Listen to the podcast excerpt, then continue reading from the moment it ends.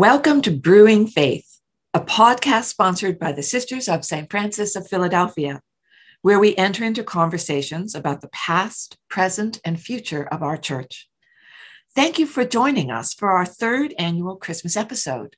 This year, we'll explore a few of the multicultural customs of Christmas and how they invite us to recognize the face of Christ in the diverse faces of our sisters and brothers. My name is Sister Diane Tomkinson, and I'm pleased to join you for my first Brewing Faith podcast, picking up from our previous hosts, Sarah Marks and Sister Marian Leaf. So grab your coffee or tea, whatever you like to brew, and let's get started. Christmas holds a special place in the hearts of Christians around the world.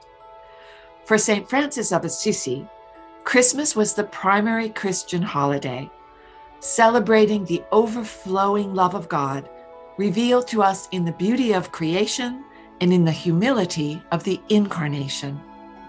St. Francis was both awed and delighted by the gospel message of the Most High God, the Creator of all things, who became most low in the person of Jesus, freely choosing to be born in a stable and swaddled in a manger.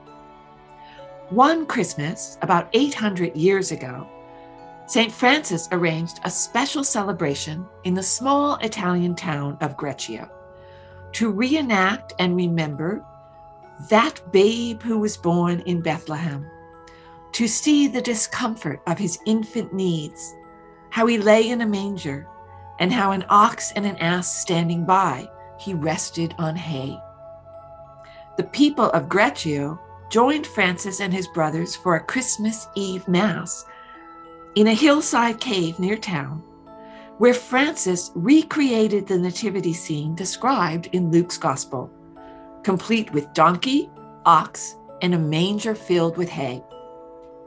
One participant had a vision of the infant Jesus in the manger, waking from a deep sleep as Francis preached to the people. According to Thomas of Celano, Francis's first biographer, at a time when, quote, in the hearts of many, the child Jesus had been given over to oblivion, end quote. This first live nativity reawakened the memory of the poverty and vulnerability of the infant Jesus and inspired the participants to a renewed care for one another.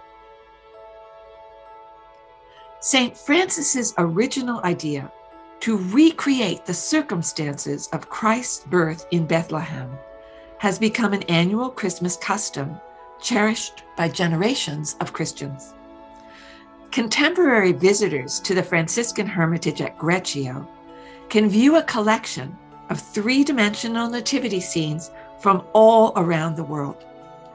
Each portrays the biblical scene of Mary, Joseph, and baby Jesus in the manger, surrounded not only by the shepherds, magi, animals, and angels described in the Gospels of Luke and Matthew, but also by the people and settings characteristic of each culture represented. Following the example of St. Francis, these works of art continue to celebrate how Christ is born anew in the hearts and cultures and faces of the diverse peoples who share our common home. Like these multicultural nativity scenes, the variety of Christmas celebrations in our families, churches, and communities reflect and celebrate how the divine love revealed in Jesus Christ continues to become incarnate in our lives today. My personal Christmas memories growing up included customs passed on by my grandparents, who were from Ireland, England, and Sweden. My parents brought these customs together in their own unique combinations, weaving Swedish traditions celebrating Christmas Eve with Irish-English customs around Christmas Day. For example, many Swedish Christmas traditions occur on Christmas Eve, including a festive Swedish buffet, Smorgasbord or julebord, followed by a visit from Father Christmas, who distributes the gifts already displayed under the Christmas tree. My mother's Swedish relatives kept this tradition of exchanging gifts on Christmas Eve. In my father's family of Irish and English immigrants, Christmas morning was the time to open presents. My parents' happy compromise was that on Christmas Eve, we each got to pick one present from under the tree, usually the one that was most intriguing. We would first try to guess what the gift was before the recipient got to open it. The guessing was fun and often wildly off base. I vividly remember one Christmas. The most oddly shaped package under the tree was my gift from my oldest brother, who had recently moved to Southern California as a young adult. After a round of creative guesswork, I excitedly tore off the wrapping paper to reveal a brightly colored piñata in the shape of a donkey, which he had purchased on a visit to Mexico. My 7-year-old self was delighted, and another multicultural Christmas memory was born. Most of us have favorite foods that we associate with the holidays. In keeping with Swedish traditions, my parents hosted an annual Christmas party that gathered our extended family, neighbors, and friends together for a festive buffet meal or julebord. After lots of eating, sharing, and laughter, everyone gathered around the fireplace to sing Christmas carols, accompanied by my dad on his banjo and his best friend Rudy on the piano. Although the menu for our version of a Swedish julebord was adapted for American tastes, which did not appreciate Swedish delicacies such as pickled fish, my Aunt Esther's recipe for Swedish meatballs was and remains a Christmas Eve essential that my siblings and I continue to share with our own family and friends. My Franciscan sisters in my local community know that part of my Christmas preparations each year will include taking over the kitchen for an afternoon of listening to Christmas carols and rolling lots of bite-sized Swedish meatballs. One of the joys of a blended household, whether in a family or a Franciscan religious community, is sharing our various Christmas customs with one another. I am delighted to welcome Sisters Nelida Marrero and Maria Anna Dela Paz to this Brewing Faith podcast to share a few Christmas customs from the cultures of Puerto Rico and the Philippines. I'm very happy to welcome Sister Nelida Marrero to our conversation today. And Nelly, can you tell us a little bit about your experiences of Christmas customs growing up in Puerto Rico? Thank you, Diane. Thank you for giving me the opportunity to share with you and with my Franciscan sisters and the Puerto Rican traditions, customs. And I would like to introduce the Christmas and Puerto Rico, how we celebrate that in a very unique form. Christmas begins right after Thanksgiving, starting to putting up tree the Friday after Thanksgiving. And then we can celebration of Christmas begin with the parrandas each day until the Epiphany. And they continue 8 days more after that. They call the Octavitas. The Octavitas? The Octavitas is like 8 days after Epiphany. Awesome. Yes. So it's a tradition feast in the long time ago. They celebrate the Octavita, honoring the three kings and the baby Jesus. And that was so beautiful. I mean, Puerto Rico have more days off than other country because our influence is from Spain and USA, and then we mix two, so we get a holiday from here and the holidays from Puerto Rico, so we have more holidays than other country in the world, I guess. That's great. Yeah. So tell me about the parrandas. What are they? Well, the parranda is the most exciting thing for the Puerto Rican people because they are waiting for this time after Thanksgiving to start with the parranda. It's like a caroling. Family and friends get together, and in the evening time at 10 o'clock, around 10 o'clock, they start getting together and start planning how we're going to get. And then at the middle of the night, everybody almost sleepy by that time. And the people start very quiet, going to the houses and start playing the instruments, but those instruments are very typical instruments from Puerto Rico, like the maraca, the cuatro, the guitar. The güiro is the most important for the parrandas because are very noisy and people are, in that time they are very quiet, but when they get out of the house, they start parrandas, and they start playing, and the people, if you don't open or you don't turn the light on, people start singing on the door and playing until you turn the light and go out the door and receive things. So they're waking you up. All right. And then we are in the room trying to get ready for them to prepare. And they, we just get have to turn the light because otherwise they will continue. So, and the door until you open the door and welcome them to their house. And then sometimes they get to your house, maybe 1, 2 o'clock, depending how many people are visiting. And then you have to prepare food for them because they are hungry by that time, 2 or 3 o'clock. Usually we do, they call the sopón. And the sopón is like a chicken soup. Okay. Because in that time, by that time, people have been drinking and all that. And then they have a lot of traditional food and sweet and dessert and more tonkú, pitorro, coquito. And they, after they eat, they just go to another house and we just back to sleep. Usually or we follow them or we just stay home, depends. So you might join in with the celebration with to the next house. With the next house, yes. So it's so beautiful, the parrandas, because they sing all the traditional and they, in the music, they tell you the story of the town, the story of the Puerto Rican people, the sadness, the happiness, and all together in the music. And does it connect to the stories? Are there Christmas carols as part of it as well, like connecting the story of the Puerto Rican people with the story of Jesus and Mary and Joseph? And Mary. Yes, they do. Yeah, and it's so beautiful when you hear the Aguinaldos. But the Aguinaldos, usually they do it during the Mass. And what's an Aguinaldos? The Aguinaldos is that kind of music. Okay. Of parranda is more with instrument and some kind of, like you say, connecting to the biblical story and all the culture and the nativity. And usually those Aguinaldo Mass are celebrating 9 days before Christmas, going to Mass from 5 to 6 in the morning.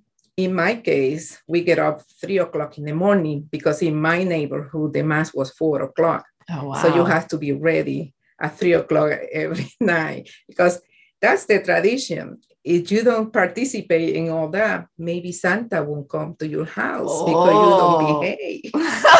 So we just go to Mass and do what they ask us to do in the house.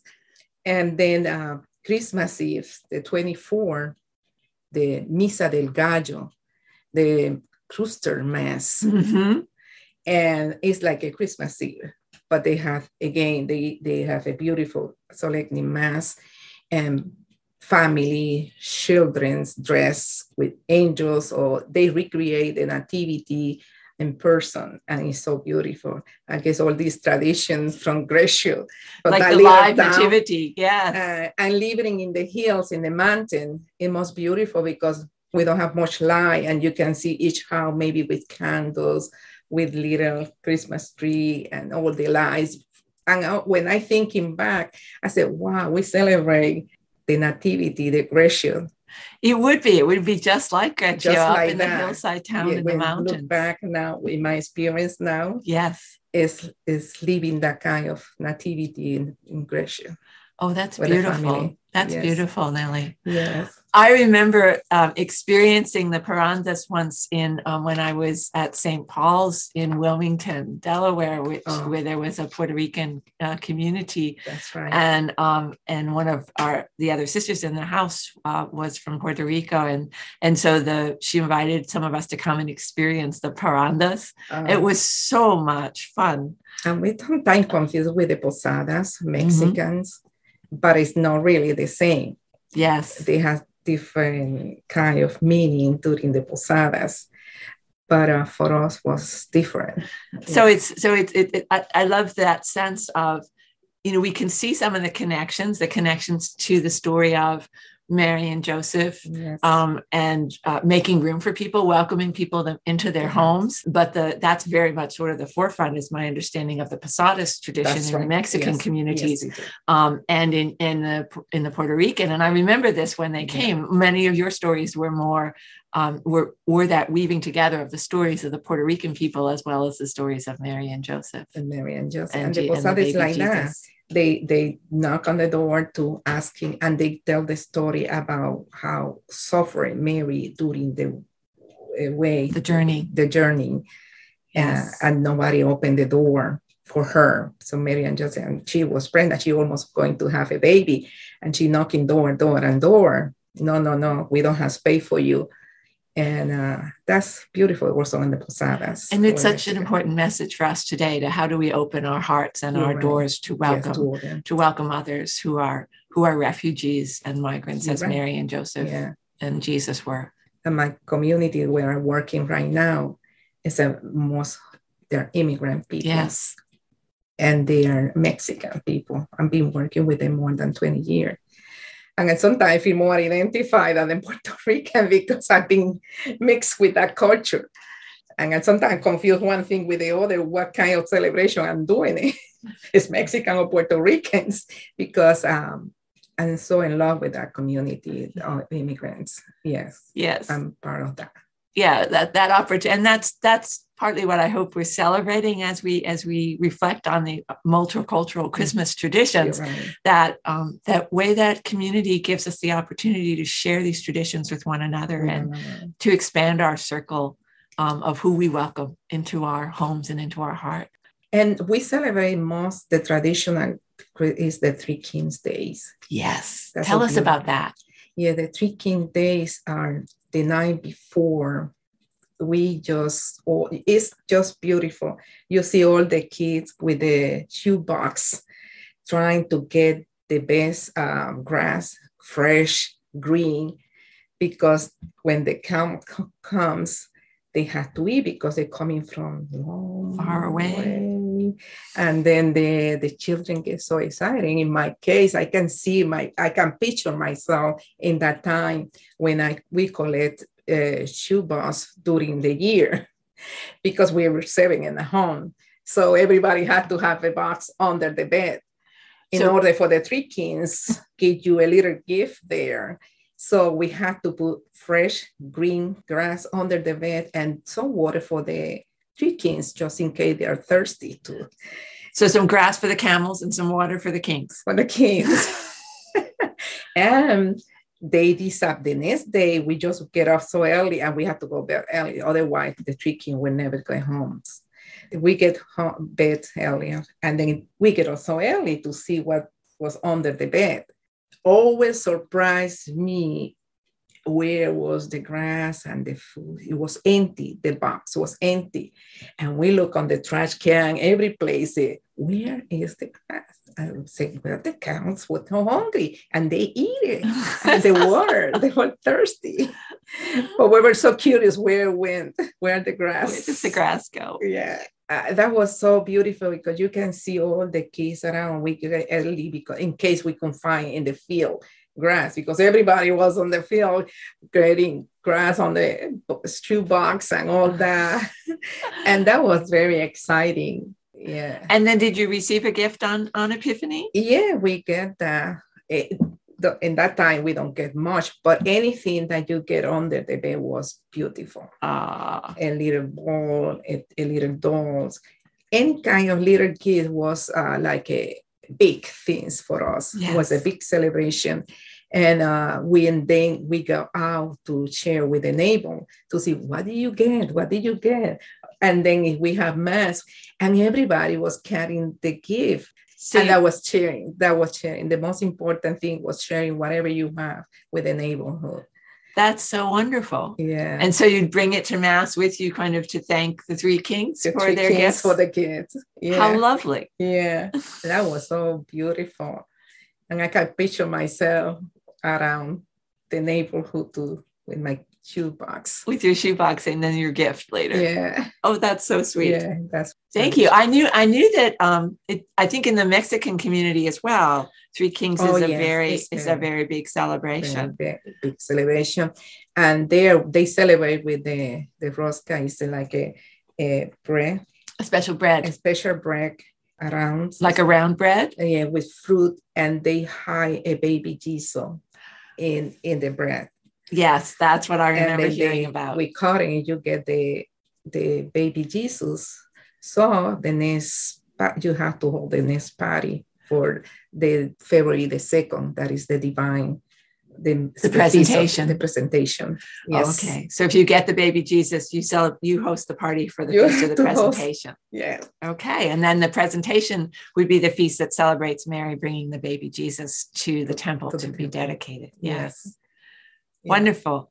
Yeah. And a lot of Christmas Christian traditions do go all the way to February 2nd in that, I guess, before Vatican II, the Christmas season actually extended all the way to the February 2nd. So in many cultures, Christmas traditions will go all the way to February. Yes. Yeah. In our house, we always kept the Christmas tree would often die before February 2nd, but we always tried to keep the Christmas lights up until February 2nd.